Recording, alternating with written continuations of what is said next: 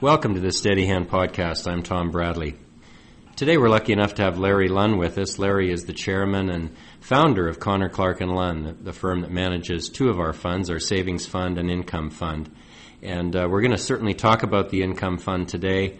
But Larry, I thought uh, maybe I'd throw you a lob ball to start, and just uh, I'd be curious to to know what was the circumstance 26 some years ago, I think, when you uh, hung up your shingle and started Connor Clark and Lunn. Well, Tom, um, yeah, it was I think 27 years ago. It was in 1982.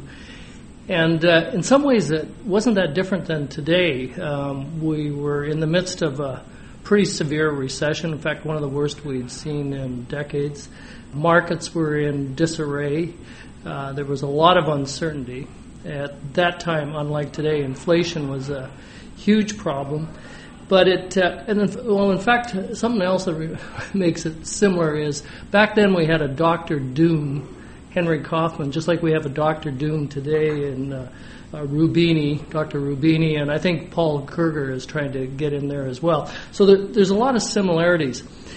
And the other similarity, because it's an uncertain time, is that it presents lots of opportunities. And at that time, I thought this is probably the right time to start a firm because there are lots of opportunities. People are looking for answers. And uh, at that time, uh, we felt we had a few. No, it seemed to me, uh, Larry, in 82, uh, we were probably where we were. Oh, maybe we still are. You can you can answer that. But six months ago, nine months ago, when people thought equities would never go up again, was we were pretty. We were right at the beginning of the bull market then, weren't we? Yeah, yeah. In fact, uh, the beginning of a bull market that was to go for uh, over 20 years. I'm not sure that we're looking at the same set of circumstances today because uh, at that point in time we had interest rates at incredibly high levels, which, or those high rates were depressing the multiples that we saw on stock prices. So we had stocks trading around eight and nine times earnings, whereas today they're arguably much more expensive than that at 16 times, but that's because inflation's lower. So while I think we might be going into a period where we're going to see a pretty good advance in stock prices over the next five plus years, I don't think it'll be to the degree that we saw coming out of 1982. I want to get to the income fund, but first, Larry, let's talk about uh, the overview just for a minute. How would you characterize where we are in the recovery, if we indeed are in a recovery yet? And I, I mean the economy itself. Well, I, um, I've got three words to describe where we are. It's over. And by that I mean uh, the financial crisis is over, uh, the global recession is over, and the flight to safety is over. And let me just expand on each of those three points. Uh, when I say the financial crisis is over, we can see that in a series of indicators, whether we're looking at the Bloomberg Financial Conditions Index or we're looking at the Bank of Canada's Financial Conditions Index.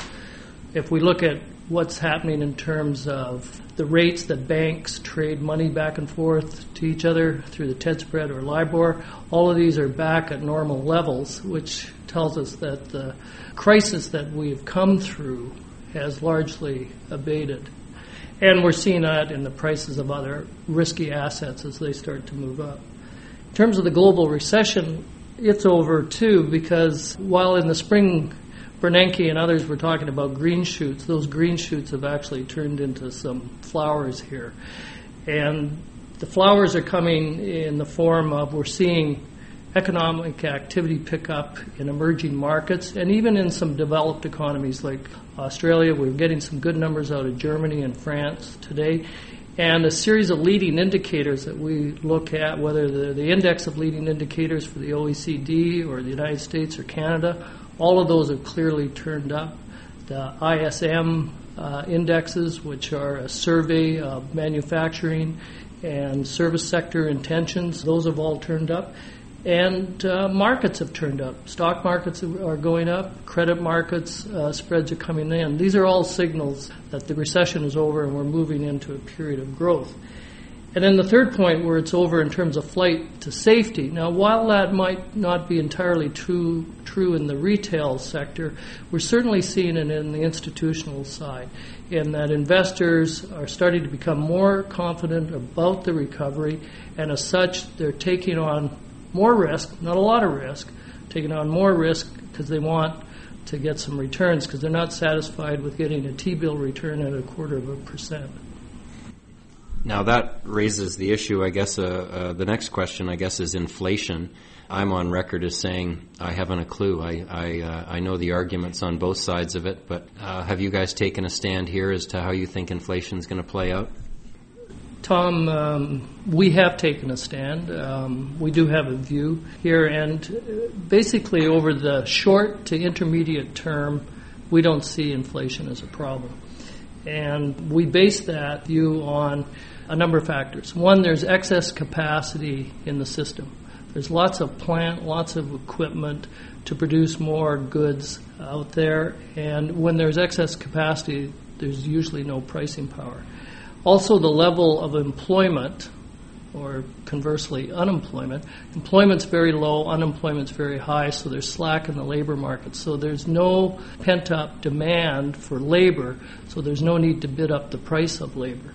There's what we call a significant output gap, and the output gap is the difference between the potential of the economy and what it's actually operating at. And it's operating well below its potential. And then, therefore, again, there's no ability to raise prices uh, in the foreseeable future.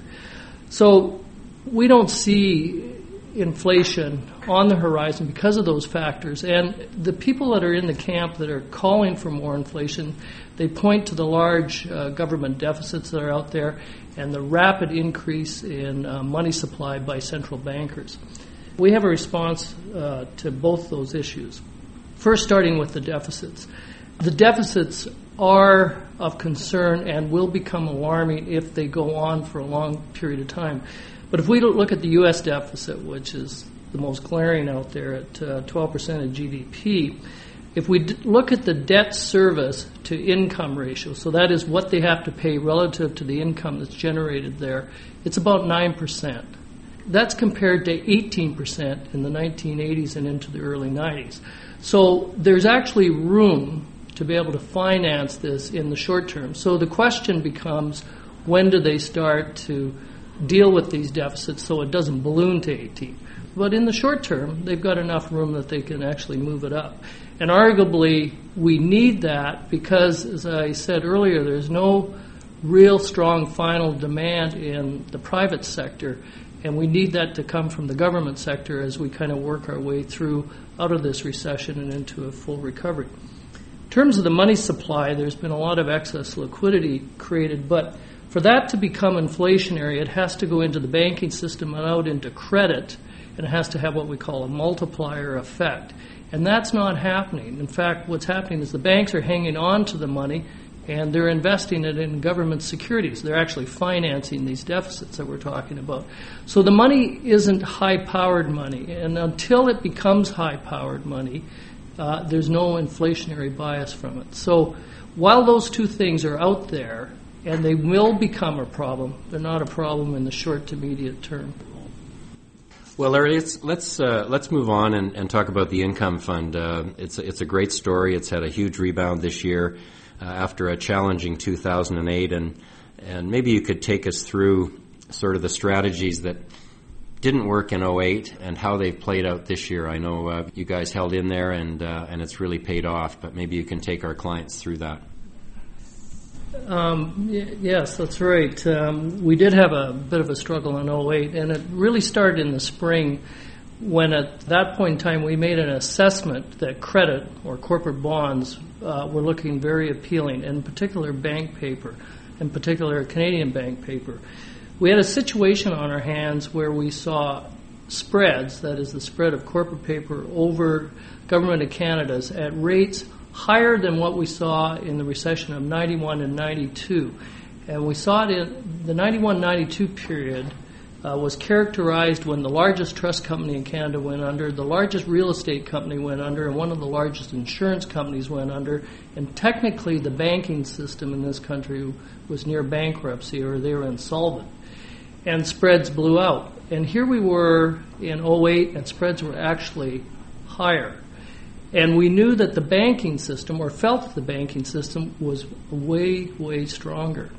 The other thing was from a macro perspective, we felt that the risk to the general financial system was going to be managed all right because right at that point in time, Bear Stearns had been rescued uh, by the Federal Reserve and uh, J.P. Morgan in the states, and we felt that if the macro environment was going to be controlled and there was value in the Canadian banking system and corporates, that that was a good time to step in because these spreads were very wide.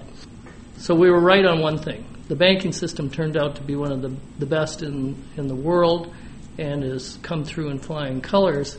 We were dead wrong on what was happening in terms of uh, the safety in the whole financial system. The Federal Reserve and the Treasury in the States, for whatever reasons, and only history will, when we look back on, will tell us they let Lehman go, unlike Bear Stearns, and we pushed the whole system to the brink. And what that did, of course, is it made spreads move out even wider. We underperformed. Emergency surgery was performed in terms of the central banks came back into play. Governments started spending like crazy. System got saved. Spreads came back in. We got all our money back. And in fact, the good bet that we'd made over a year ago is paying. So we're actually ahead of the game now. So, um, not a roller coaster we want to go on too many times, but at the end of the day, it did it did play out uh, reasonably well for us and uh, the unit holders. Now, at that time, uh, you, have mentioned the bank bonds. Uh, they were they went further on the spreads than you thought, but they were a huge opportunity, and those spreads have narrowed a lot. How do you feel about the bank bonds now? And uh, are there some other sectors that, that you're looking at? Yeah, um, the position that we took in the banks, particularly the Canadian banks, paid off extremely well. In fact, they're back to levels what we'd call fair value. So they're not undervalued anywhere anymore, and so the opportunity set is not the same. Having said that, uh, the yields are still attractive, especially compared to Canada's. Arguably, the banks are in better shape than they were a year ago, so that still makes them attractive. Having said that, we have been taking some profits there. We have been switching out of some of the banks. We've been moving towards the insurance companies. Historically, insurance company spreads are below bank spreads. Today, they're still higher. We think at the end of the day that the write offs that the insurance companies take will be less than, than even what the banks are taking. So that's appealing to us. There's other non-financial institutions that we like as well, like uh, GE Capital, for instance. Uh, we can pick up a couple hundred basis points or two percent uh, over what we're seeing in uh, bank paper, and same credit rating, and uh, arguably. Uh, better diversified than the Canadian banks. So there, there are attractive opportunities uh, like GE and in Manulife, Sun Life, situations like that that we've been putting into the portfolio. So overall, do you still see you know uh, a foot heavily on the gas as far as the corporates go? You guys have have had our fund upwards of 50% in corporates. It's varied between 45 and 50. Uh, how would you see that general level going forward? In terms of our corporate exposure, we still feel pretty good about that corporate bonds in general are still at what we call recessionary levels. So if we look at the spreads today, they're at levels that we saw back in 91 and 92 and same back in 2001, the last couple of recessions that we've had in North America. And that tells us, as the economy continues to heal, which we expect it will, that these spreads will continue to come in. So the opportunity is still there. And in the meantime, if we're wrong on that, we're going to get paid because we've got that extra carry because of the higher yields. So we, we remain very constructive towards corporate credit here. Also in that area, Larry, we've, we've used, in our fund, we've used a couple of U.S. Uh, high yield ETFs to get sort of a broad exposure to high yield in the States. Uh, similar themes there as, to, as far as the opportunities go? Same same situation. Uh, high yield markets uh, continue to be very attractive on uh, on a historical basis, and again, the underlying credits are only going to improve here as the economy uh, improves. So, you know, we feel very comfortable having gone into those markets, and in fact, just recently we increased uh, the position in the portfolio from around 5% up through 15%. Uh, and we're getting returns uh, just under 11 percent. Given that we think the stock market, uh, under not a best case scenario, but a, a favorable scenario, is going to that's probably all it's going to give you over the next 12 months. Uh, that makes the high yield particularly compelling. Well, some of the funds to, to make the purchases in our fund have come from equities. Uh, maybe we should just finish on that. You've touched on it overall. We own an array of kind of income oriented equities, the banks and some of the utilities and telcos. Uh, do you see us uh, continuing to trim back on there, or uh, where do we stand on the equity side? Well, we've been, we've been constructive towards uh, equities uh, for a number of quarters here, and we moved the fund up to around 30% uh, exposure to stocks, which is getting close to our maximum bet that we would make. And when we were moving up to that, we were looking, we were pretty confident that equities were going to give something like a 25% uh, rate of return. Today, uh, we've captured somewhere north of 15% of that 25 and we felt given that and there there was this 11% yield staring us in the face out there we thought maybe we'll take a little money off the table. We've got a lot of the return that's available and let's put it into something where we've got less risk and a higher probability of achieving that last 10% it actually dovetailed nicely into uh, the returns that we were getting in the equity portfolio, which is a combination of, as you mentioned, high yielding bank stocks and some income trusts and REITs. The REITs, uh, which were one of the lower quality types of issuers in the portfolio, performed exceptionally well.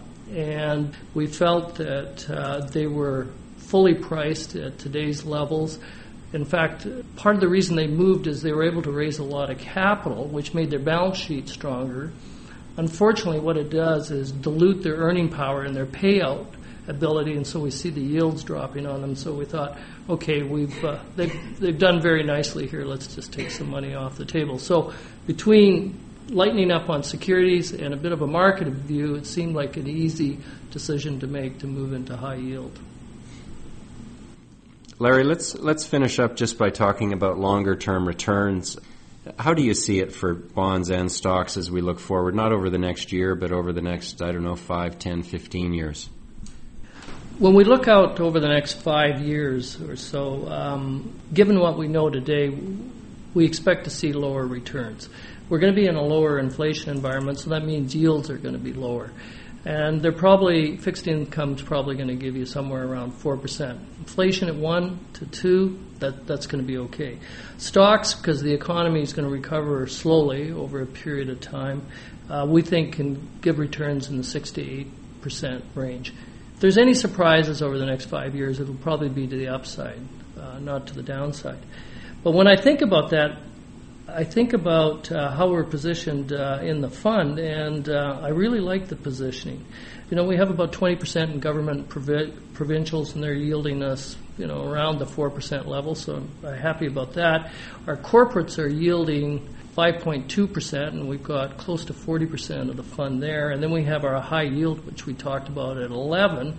And then we have some really good stock positions yielding 5.7% with growth potential. So when I aggregate that all together, here we have a fund really well diversified, 5.7% yield with capital appreciation potential and way less risk than my best performing asset class, which is stocks between 6 and 8. So I, I really like where we're, we're sitting today. We're in a good spot. Well, Larry, I think we'll wrap up there on that positive note want to thank you for coming out and joining us today and taking the time. And, and congratulations on uh, you and the team uh, guiding us through this. I know uh, 08 was tough on all of us, but you've come through it with shining colors, and uh, and the funds really performed well. And we'll look forward to getting you back. Maybe we'll have a, a one year anniversary. We'll hold you at all of these predictions and uh, have some fun with it. Again, thanks, Larry. And thanks to our listeners. This is Tom Bradley. It's been a Steadyhand podcast. We look forward to coming to you again very shortly.